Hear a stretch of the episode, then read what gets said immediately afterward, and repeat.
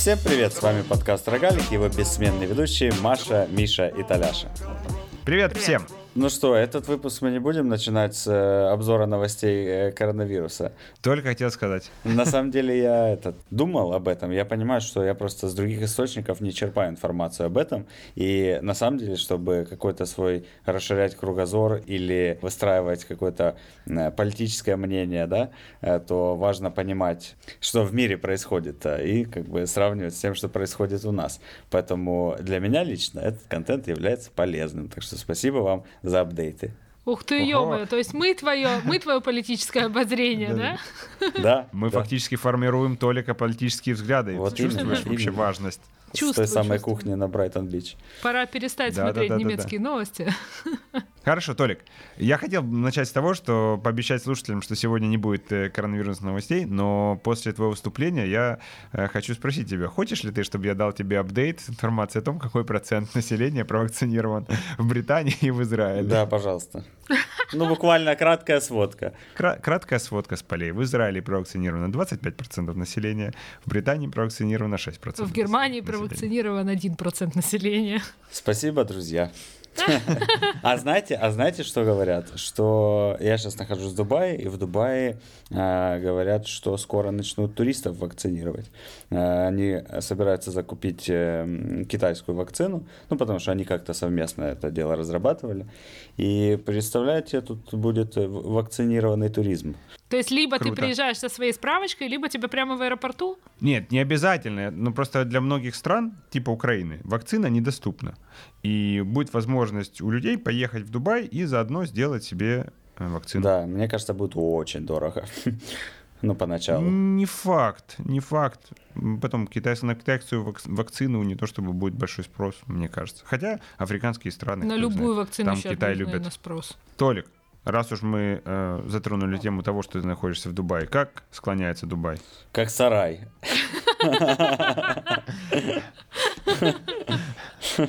Поэтому ты не в Дубае, а в Дубае. В Дубае, да. Да, нам всем это очень понравилось. Спасибо. Это, это знание у меня появилось благодаря моей подруге Вале, которая занимается переводами и корректировкой текстов. Валя, привет. С которой ты записываешь подкаст. Да. Правильно? Да. Слушайте, так как этот подкаст э, носит название наше фамильное, так сказать, э, он вообще, в принципе, о нас, правильно? А, поэтому я без зазрения вообще какой-то совести буду вас спрашивать личные вопросы. Маша, да. на этой неделе э, будет ровно год с тех пор, как ты переехала в Германию. Да. Прямо очень интересно послушать несколько вещей. Первое. Изучение немецкого языка. Давай начнем как бы с, с простого. Э, изучение немецкого языка. Скажи, ты до переезда в Германию а, за сколько времени начал, начал учить язык? Смотри, мне тут недавно Facebook напомнил, что первый раз в Германии я была 4 года назад. Я не знала ни одного слова по-немецки вообще, и была вот первый раз вообще в Германии. А учить язык я начала, наверное, где-то через полгода после этого, то есть три с половиной года. Так, как ты сейчас оцениваешь свой уровень языка? И вообще интересно, из того уровня, который ты достигла сейчас, какой процент это то, что ты учила до того, как переехала в Германию, и какой процент после? Здесь есть вот эта европейская, общеевропейская система измерения А1, А2, B1, B1 э, равнозначен английскому intermediate, а дальше B2 и C1. C1 это примерно advanced. Ну, наверное, так, как-то так это э, измеряется. Вот я приехала с B1, с данным. Его мне хватало на то, чтобы объясниться с горем пополам, чтобы меня поняли. Э, медленно, очень простыми словами, но я могла написать письмо и могла объясниться. И это на самом деле очень хорошо, потому что очень многие, кто приезжают сюда, не знают языка на таком уровне. И чтобы достичь его, год точно людям как бы нужен. Мне кажется, это самая легкая ступень. Вот до интермедиат выучить язык, любой иностранный язык, на самом деле мне понадобилось, наверное, полгода, максимум год для этого. А дальше начинается сложно и совсем сложно. Сейчас э, у меня отменили экзамен C1, но в принципе я его сдаю. То есть промежуточный экзамен я сдала на 92%, это очень много считается. И в среднем мое знание языка как бы объективно можно оценить как очень хорошее. Субъективно у меня есть ощущение, что мне адски не хватает. Хотя объективно, если я сравниваю себя с среднестатистическим иностранцем даже здесь, э, ну, у меня неплохой язык. Со своими иранскими друзьями? Нет, ну это вообще не считается. А, но... Что? Маша, что это? Что это? Нетолерантность. Я думаю, что мне не хватает не знания языка, а интеграции. Потому что очень многое в языке зависит от интеграции. Дело же не только в том, чтобы знать слова. Дело в том, что знать, какие слова в каком контексте применяются. А это только из коммуникации ты можешь узнать. А коммуникации и коммуникации в разных сферах. В университете будут говорить по одному, в магазине будут говорить по другому, да? А в баре будут говорить по третьему. И поэтому ты можешь сколько угодно учить язык на этих курсах, там, получить все на свете, но ты придешь в бар, и ты не поймешь. Я вчера зашла в киоск, меня спросил э, мальчик, э, нужно ли вам что-то еще, и я его не поняла, потому что он спросил меня немножко не так, как обычно спрашивают. Ну, всегда же есть несколько вот этих фраз. Будете что-нибудь брать еще? Вам еще что-нибудь нужно? Или акцент у него какой-то будет? Или все? Я не поняла, что он Пакет хочет. брать будете? Да-да-да ты можешь это все ускорить достаточно сильно, если ты начнешь смотреть фильмы, сериалы на немецком языке. Тебе так кажется. Э, тебе так кажется, на английском легче смотреть, чем на немецком по разным причинам. Э, отчасти потому, что на английском больше производят, а, чем на немецком. Отчасти потому, что немецкие субтитры... У меня не... Я не могу смотреть на немецком с субтитрами, потому что немецкие субтитры, все 100% э, как бы контента отличаются от того, что они говорят. Вот если ты смотришь на английском с субтитрами фильм, а у тебя, что они говорят, чаще всего то и написано. А немецкий язык очень длинный, и поэтому субтитры всегда перефразированы относительно того, как сказано. И поэтому ты одновременно слышишь одно, а читаешь другое. И это, ну, коллапс как бы сознания получается. А ты без звука, выключай звук. Я смотрела одно время. Э, я смотрела одно время на немецком. Я сейчас смотрю в основном э, передачи, какие-нибудь документальные фильмы, телевидение, не, не как бы не художественное кино. Художественное, особенно переведенное, мне не очень нравится. Ну да, немецкое кино это все-таки специфическое такое развлечение требующего не только знания языка, но и особого склада характера. Слушай, ну 90% детектива, мне кажется. Вообще, надо сказать, что надо сказать, что национальный кинематограф, куда ни плюнь. В общем-то, это очень э, странная вещь. Вот, то есть э, удивительно, как мы все стали, с одной стороны, носителями глобальной американской культуры, то есть у всех резонируют э, хорошие американские фильмы. А вот э, хорошие испанские, корейские, аргентинские или, я не знаю, там, итальянские фильмы, это скорее, которые резонируют, это скорее исключение, и они, они такие, потому что они все равно напоминают голливудские. Хорошие вот американские фильмы, дело в том, что делаются так и для того, чтобы резонировать всем. Ну да. У них, э, ну, да, да, это как бы их политика. Это не в смысле американская культура нам резонирует. Они, конечно, продают свою культуру через кинематограф и достаточно успешно, но все-таки они э, максимально универсальны. Да, ну ты когда говоришь политика, у них политика, им надо сделать продукт, который всем понравится. А вот мне интересно, когда какой-нибудь испанский режиссер снимает фильм, который а, будет а, прокатываться не только в Испании, он не хочет снять фильм, который будет нравиться я думаю, всем, я думаю, кто нет. посмотрит? Я думаю, нет. Я думаю, что кроме Голливуда все остальные э, кинематографы все-таки более э, культурозависимые. И они не просто хотят всем понравиться, они хотят идею протащить. Идею, свою культурную идею. Французский ну, кинематограф. Подожди. Ну ты говоришь, смотри, это ты говоришь про какой-то э, кинематограф в целом, как, э, знаешь, я даже не знаю кого, в союз кинематографов, э, который может этим управлять. Но есть конкретный режиссер. Вот он, конкретный режиссер, снимающий конкрет, конкретный фильм. Вот у него разве нету идеи, если он знает, что он хочет фильм прокатывать как бы не только внутри страны, чтобы этот фильм всем понравился. Но тем не менее у него так не получается. Не знаю, мне, мне кажется, что наоборот, на, если брать наших каких-то режиссеров, то они э, всегда стремятся как раз, чтобы это было похоже на западное кино, чтобы это увидело больше людей, чтобы там пробиться в ту культуру. И, и, вы, и выглядит так же, и выглядит так же. Ну, не получается, но вопрос стремлений, желаний и целей. Мне кажется, только у Бондарчука. Мы не считаем Бондарчука нашим. Ну, тут сорян как бы. Мы с вами из разной культуры.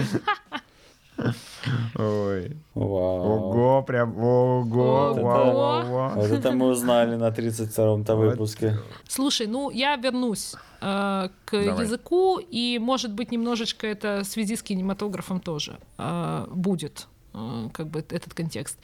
Э, я учила английский с детства, детства, как и вы оба раннего. Я его не любила, я его не люблю, я его знаю достаточно неплохо, но учить его я не люблю. Процесс этот мне удовольствия никакого никогда не доставлял.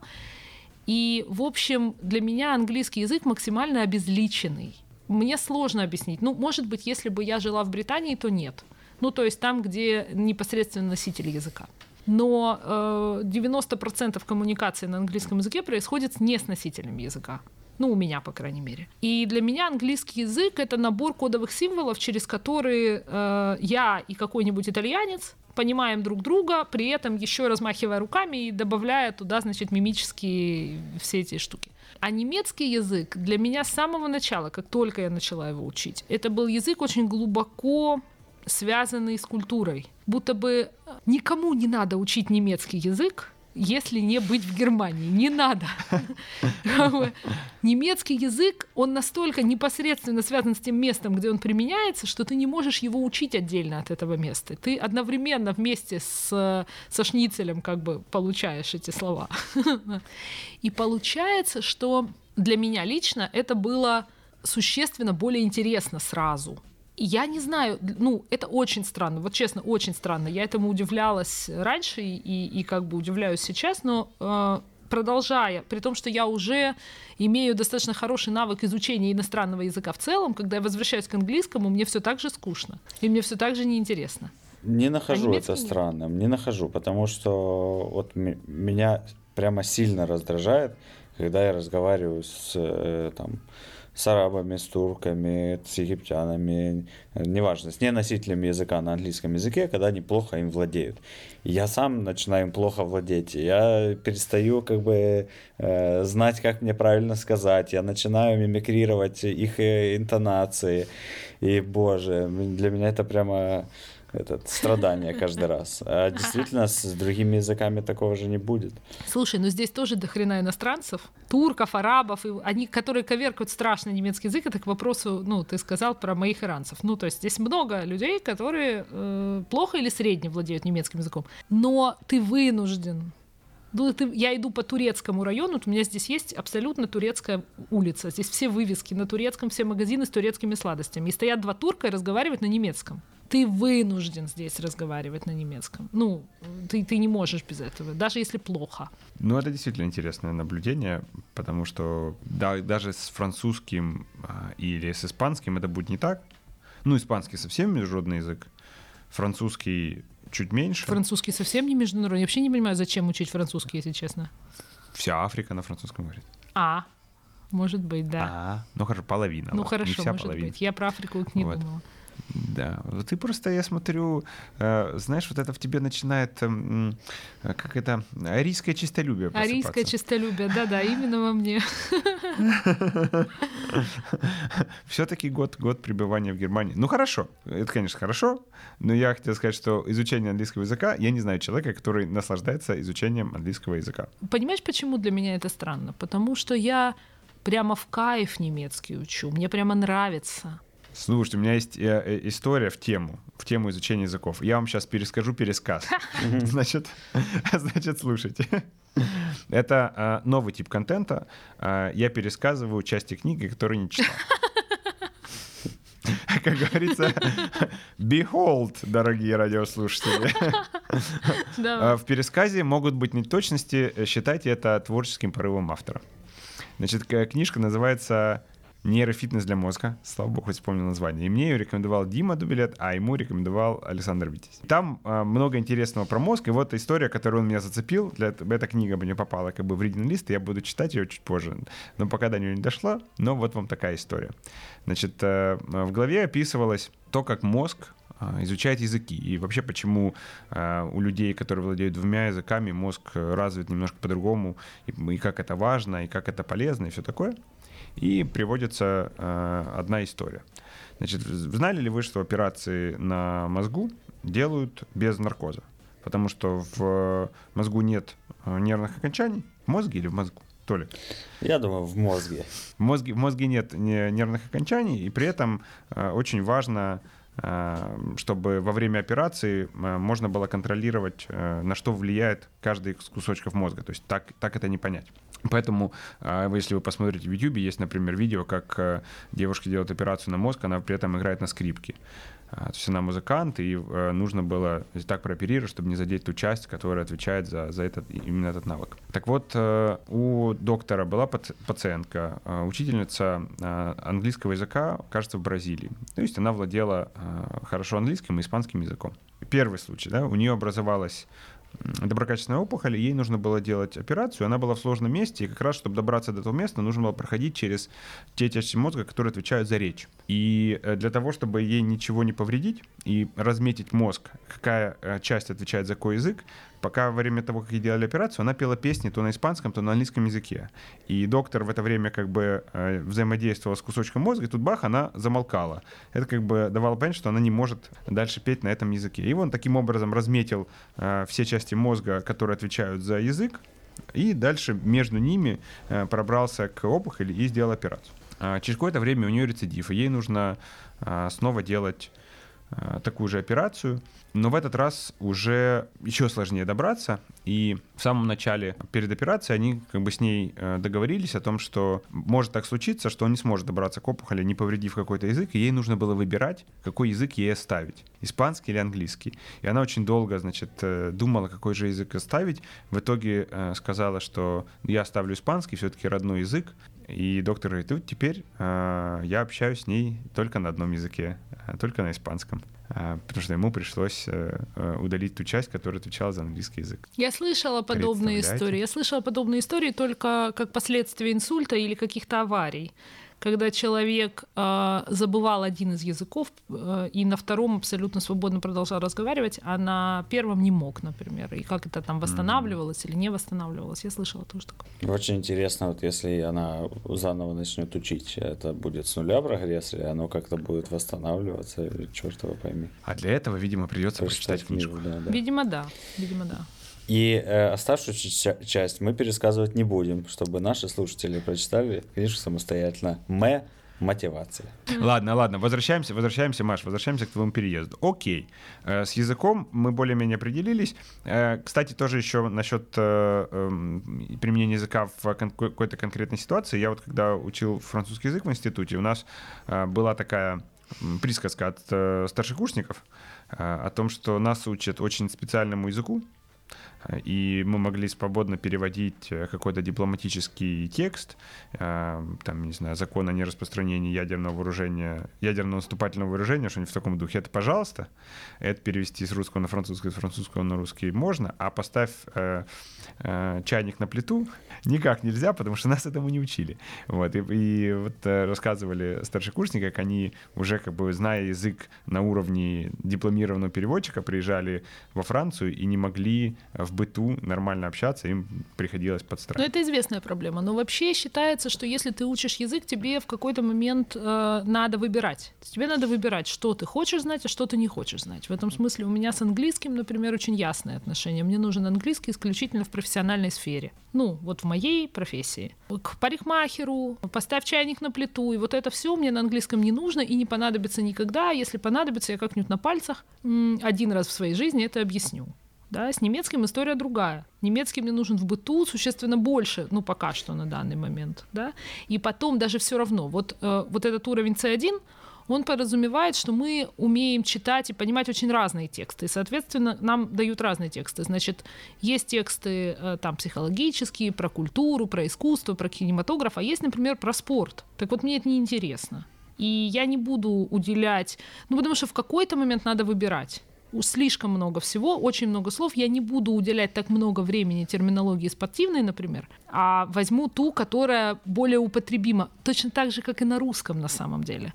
То есть на технические темы я на русском языке говорю редко. Uh-huh. И значит, и на немецком я на технические темы буду говорить редко.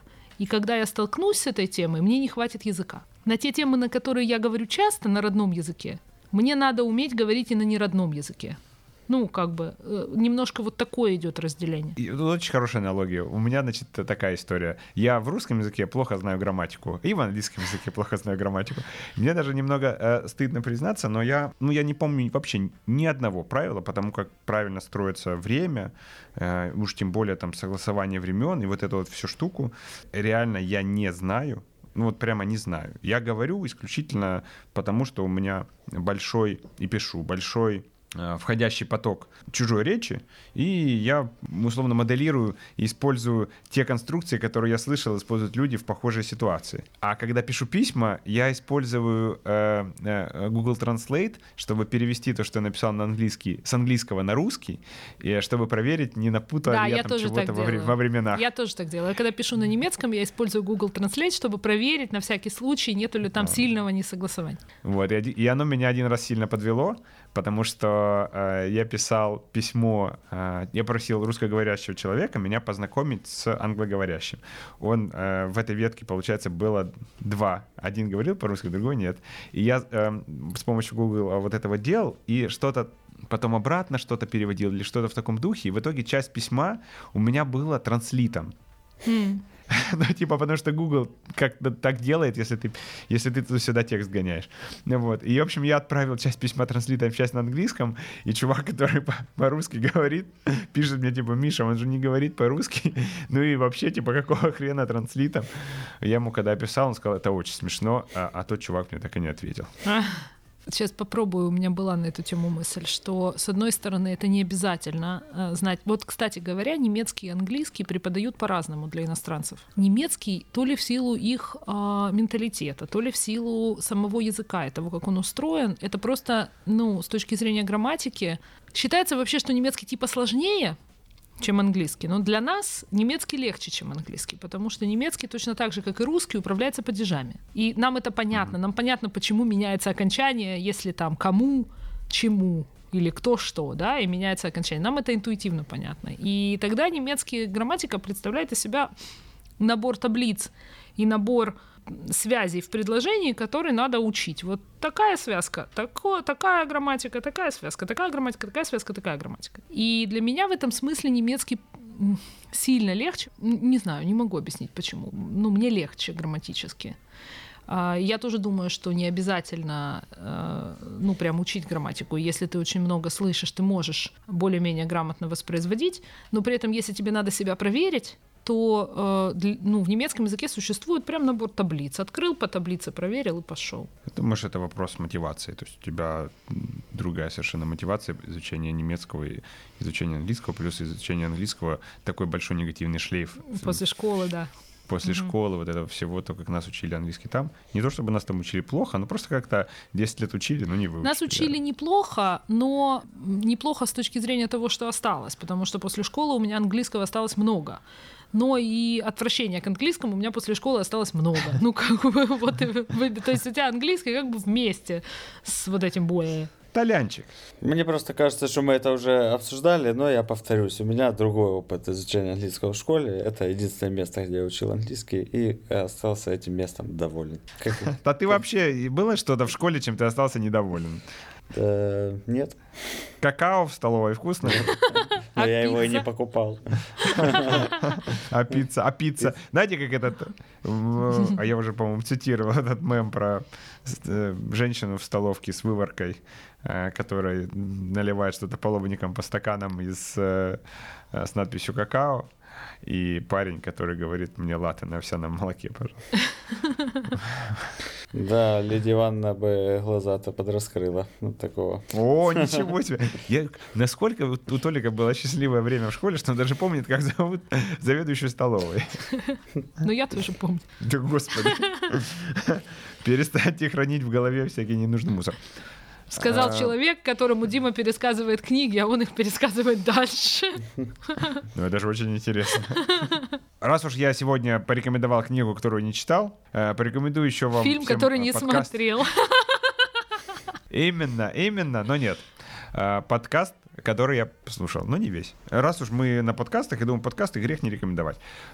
Подкаст называется «Голый землекоп». Это подкаст Ильи Колмановского, научного обозревателя, который рассказывает просто какие-то невероятные вещи. Каждый выпуск — это либо интервью с каким-то ученым, либо рассказ о каких-то научных открытиях, либо все в перемешку. И это невероятно интересно. Вот сегодня, например, я слушал подкаст, в котором... э, Это был предновогодний подкаст, и он в, в нем а, описывал две вещи. Первое, как э, выполнять новогодние э, резолюции, и как сделать так, чтобы выполнять новогодние резолюции. И тоже цитировал э, разные э, исследования.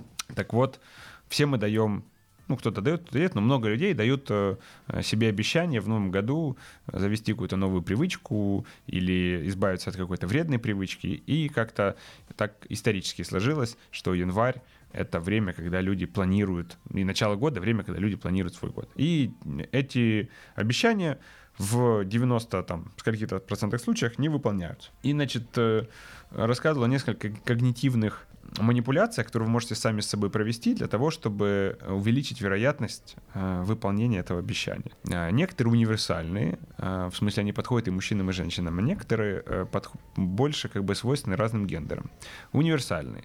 Вам не нужно брать обязательства, делать то, что вы обещали себе сделать в прошлом году и не выполнили. То есть если вы берете то обещание, которое вы уже один раз взяли и не сделали, вам нужно найти какое-то другое его э, форму. Э, вы, не, вы не выполните его э, с большой вероятностью, если возьмете то же самое. Понятно? Э, нужно брать э, одно обещание на год. Не пытайтесь выполнить сразу несколько э, функций, типа заниматься спортом, бросить курить э, там, и выучить иностранный язык.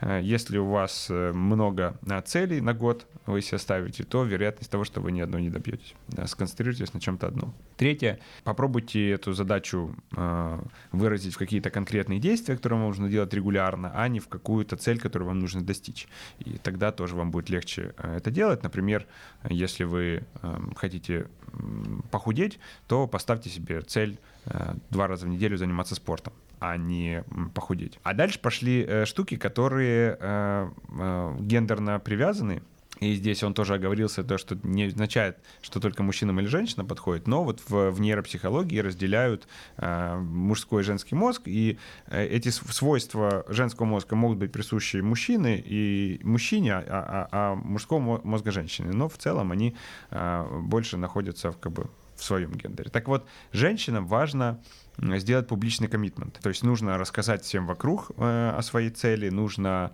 э, эту цель повесить ее описание себе на холодильник, а, не цель, а обещание, да, и то, что ты собираешься делать, повесить вот это на холодильник, и это увеличивает э, шансы выполнения. А мужчинам немножко другая механика. Мужчинам нужно концентрироваться не на э, действии, а на результате. А, то есть, если вы э, хотите бросить курить, вам нужно выписать для себя там список, то, то, что станет лучше в вашей жизни, если вы бросите курить, и концентрироваться на этом. А если вы там хотите э, похудеть или прийти в форму, вам нужно повесить там фотографию накачанного мужика себе на холодильник и, и, и написать список того, что поменяется в лучшую сторону вашей жизни, когда вы добьетесь этой цели. И это э, работает э, лучше, чем э, публичный коммитмент. И в общем, на самом деле я эту историю вам рассказал не для того, чтобы вы сейчас э, побежали э, распечатывать фотографии э, голых мужиков себе на холодильник, а для того, э, чтобы заинтересовать вас в науке, потому что я чувствую, что у меня есть миссия э, переводить людей на темную, ну, с темной стороны на светлую, и э, если хотя бы ну хорошо, один человек мало, но десяток человек перестанет читать гороскопы, а будут слушать подкаст э, про научные открытия, я буду считать, что моя миссия выполнена. Жалко, выражение да. лица не передаются в аудиоформате Толика, да? Слушайте, ну у меня что-то личное с гороскопом, ничего не могу себе поделать. Я прямо, ну, ну понимаешь... Мишечка, а кто ты по гороскопу? Да-да-да, думаешь, это мой знак зодиака как бы с этим связан, да-да-да. Может быть, да, может быть, потому что я рыба, или, или потому что у меня Вовен в Юпитере, или без в ребре, ну, ну одно из двух, ну, ну, но я чувствую, что э, это тянет нас в брачное средневековье личное, прям действительно. Слушайте, в прошлый раз э, Миша осветил э, то, что э, как бы донорство костного мозга это не, не пункция из позвоночника, а это обычное переливание крови. И э, одна из наших подписчиц написала нам и попросила поддержать проект Donor UA где можно зарегистрироваться в базе, доноров, и можно будет обратиться в случае, если нужна кровь э, к этой организации. Они, собственно, этим занимаются, поэтому если вам не жалко раз в какое-то время сдавать свою кровь на нужды э, нуждающихся, то донор UA вам в помощь. Супер. Я, я пойду зарегистрируюсь. У, у меня был один негативный опыт с донорством крови. Мы, по-моему, в привате еще организовывали сдачу крови Э, всем желающим. И тогда приезжали из Мечникова, и никуда ехать не надо было, можно было прямо в офисе это сделать. Но оказалось, что нужно что-то делать только по месту прописки, и, в общем, если ты не прописан, то твою кровь не берут. Ну, в общем, какая-то вот такая история произошла, и все. Я сказал, что... Забюрократизирован процесс. А знаете, что интересно да, насчет донорства? Вот Даша моя, она какое-то время состояла э, в байкерской тусовке. И у них там прямо принято, они э, регулярно все ходят и сдают кровь, потому что часто происходят аварии, по результатам которых э, как бы байкерам нужна кровь. Поэтому у них это стандартная практика комьюнити. Представляете? И по результатам которой органы байкеров идут на пересадку больным людям. Хорошие эти байкеры-люди.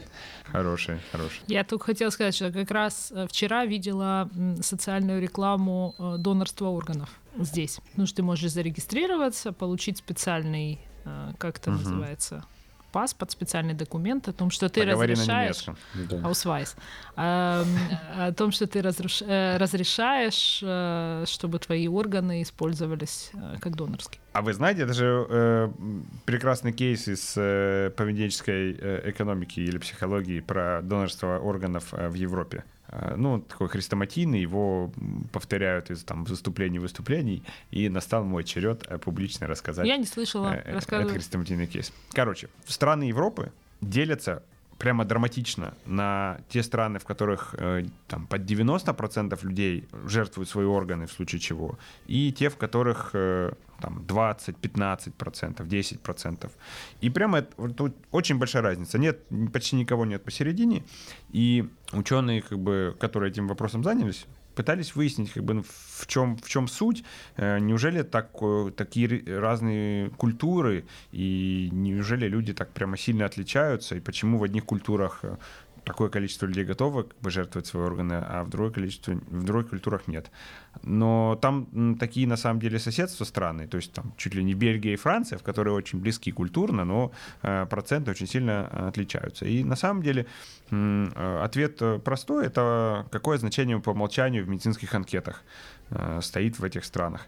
В тех странах, где по умолчанию стоит э, жертвовать, и нужно поставить галочку «не жертвовать», там 90% жертвуют. А там, где нужно поставить галочку, чтобы жертвовать, там Ничего себе. Э, в лучшем случае 27 — это страна, в которой проводилась очень широкомасштабная рекламная кампания с тем, чтобы люди жертвовали, вот эта социальная реклама там и так далее. И это как бы несколько вещей объясняет. С одной стороны, насколько люди к статусу КВО привязаны, а с другой стороны, это про решение, что жертвовать или не жертвовать органы — это такое сложное решение, э, которое вообще непонятно, как его взвесить. И поэтому, если ты дашь возможность человеку решение это не принимать, он его принимать не будет.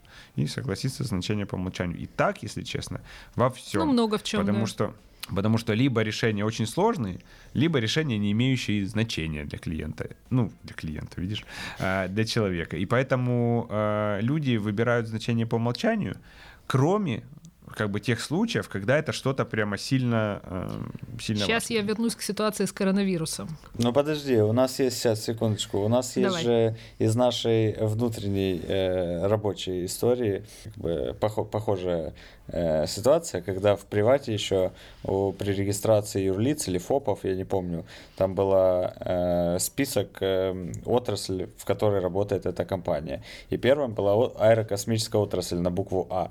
И она была предвыбрана как первая из списка. И, соответственно, в привате большая доля зарегистрированных компаний работала в аэрокосмической отрасли. Да, Вы, можно сказать, подняли аэрокосмическую. С колен, с колен. да. Значит, читала сегодня новость, что в Швейцарии собираются проводить референдум на тему того, можно ли правительству вводить локдауны. Это первое. А второе тоже кейс по поводу разных поведенческих. Я не знаю почему, но э, здесь по Германии, значит, по статистике коронавирусной, условно говоря, э, в среднем, по-моему, там 136 случаев на э, 100 тысяч населения в неделю, но в Восточной Германии в трех областях больше 200. И когда показали карту, я удивилась, и они говорят, ну, э, смотрела какое-то интервью, и они показали эту карту и говорят, надо изучать поведенческие стратегии, потому что вот явно выделяется именно Восточная Германия с количеством кейсов вдвое больше, чем во всех остальных землях. Не очень понятно, как бы на основании чего, если меры все везде более-менее одинаковые Нет ответа пока. Я не видела никакого исследования на тему там мобильности или соблюдения или еще чего-то. Меры одинаковые, ну вот и э, явно три соседних области там, где вот ближе к нам. Вот так коронавирус возвращается в, не только в нашу жизнь, но и в наш эфир. Ну, Толик, уж надо политическое просвещение как бы развивать. Толик, а как хорошо ты э, понимаешь политические направления? Чем, чем левые от правых отличаются? Плохо понимаю. Не существует уже никаких левых и правых. Миша, не забивай ему голову. А кто существует? Только мировая закулиса? Жидомасоны? Или что? Плохо понимает. Ему еще нет 30. Не интересуется он политикой. Оставь человека в покое.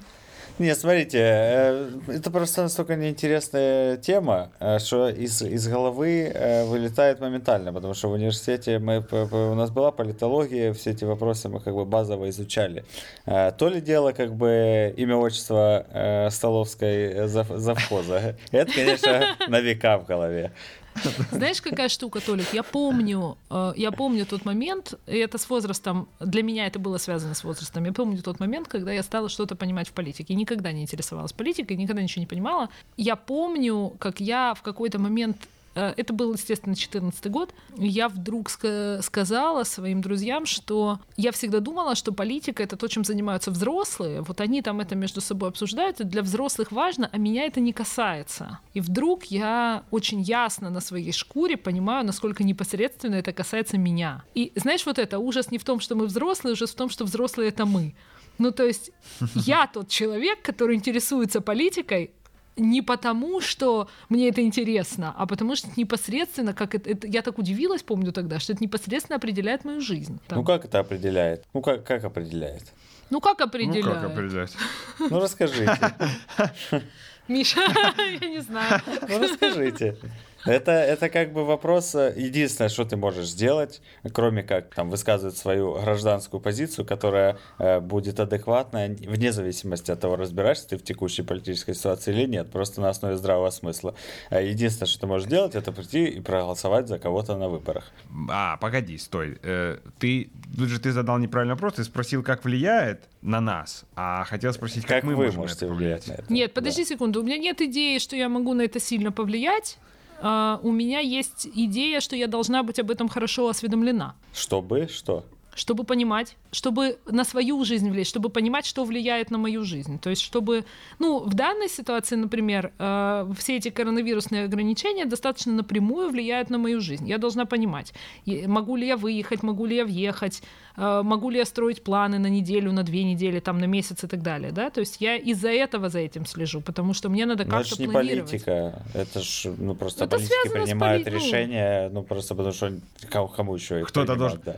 Ну, погоди секундочку, но в том-то же суть, ну, да. как бы, кто, кто, эти люди, которые вот принимают эти решения, это же, это же и есть политика. Или, например, Brexit — это политика. Есть многие вещи, на которые ты не можешь э, напрямую повлиять, но которых тебе нужно знать. А, например, ты не можешь повлиять, э, если ты живешь в, я не знаю, в Австралии, на то, что ядовитые змеи, э, если тебя укусят, тебе капсдык. А, вот, повлиять ты на это никак не можешь. А, вот, ты можешь как бы просто бояться.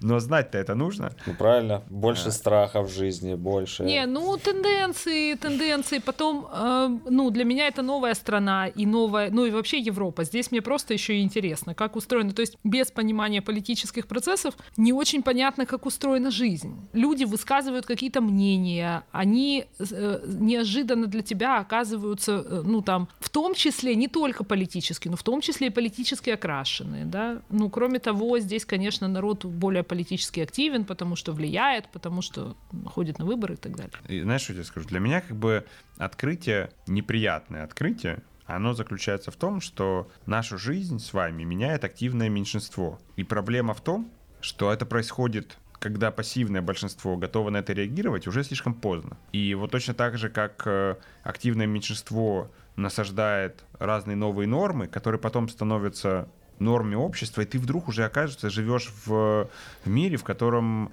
э, нельзя сделать э, коллеге по работе комплимент, потому что это будет харасмент. И это же происходит, потому что люди, такие как мы с вами, говорим, ну как мы на это можем повлиять? Это как бы, это не политика, мы тут как бы ни при чем. Понимание вот этих тенденций и, и конечно, э, как бы понимать это одно, а бороться с ними это другое. Я по складу характера не готов быть э, а, активным э, меньшинством, но, но, но тем не менее, как бы вот это понимание, я, по крайней мере... Буду. Слушай, ну что с ним бороться? Ну вот смотри, я поскольку здесь все-таки посматриваю всякие политические э, новости, я слушала один раз э, лидера местной коммунистической партии.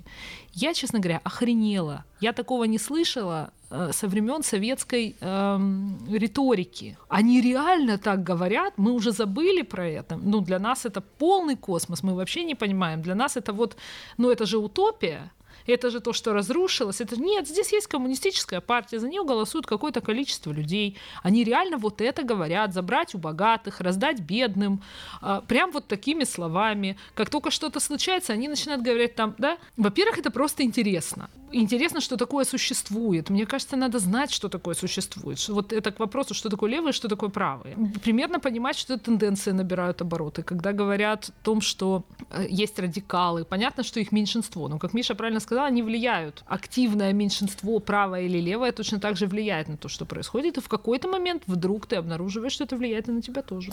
Вчера было смешно про коммунизм. Мы играли в Alias с друзьями. Э, мне объясняли слово. Я говорю, главная партия Советского Союза. Ну, а там же э, все это на нервах, все быстро, еще азартные, блин, соперники попались. Я говорю, ну как, главная партия Советского Союза, ну come on. И типа я так и не смог раздуплиться, что это э, коммунисты, и типа Потом-то я думаю, конечно, ну блин, ну очевидно. А, ну все же начали глумиться, что вот, он 92-го года, откуда он может знать, ну...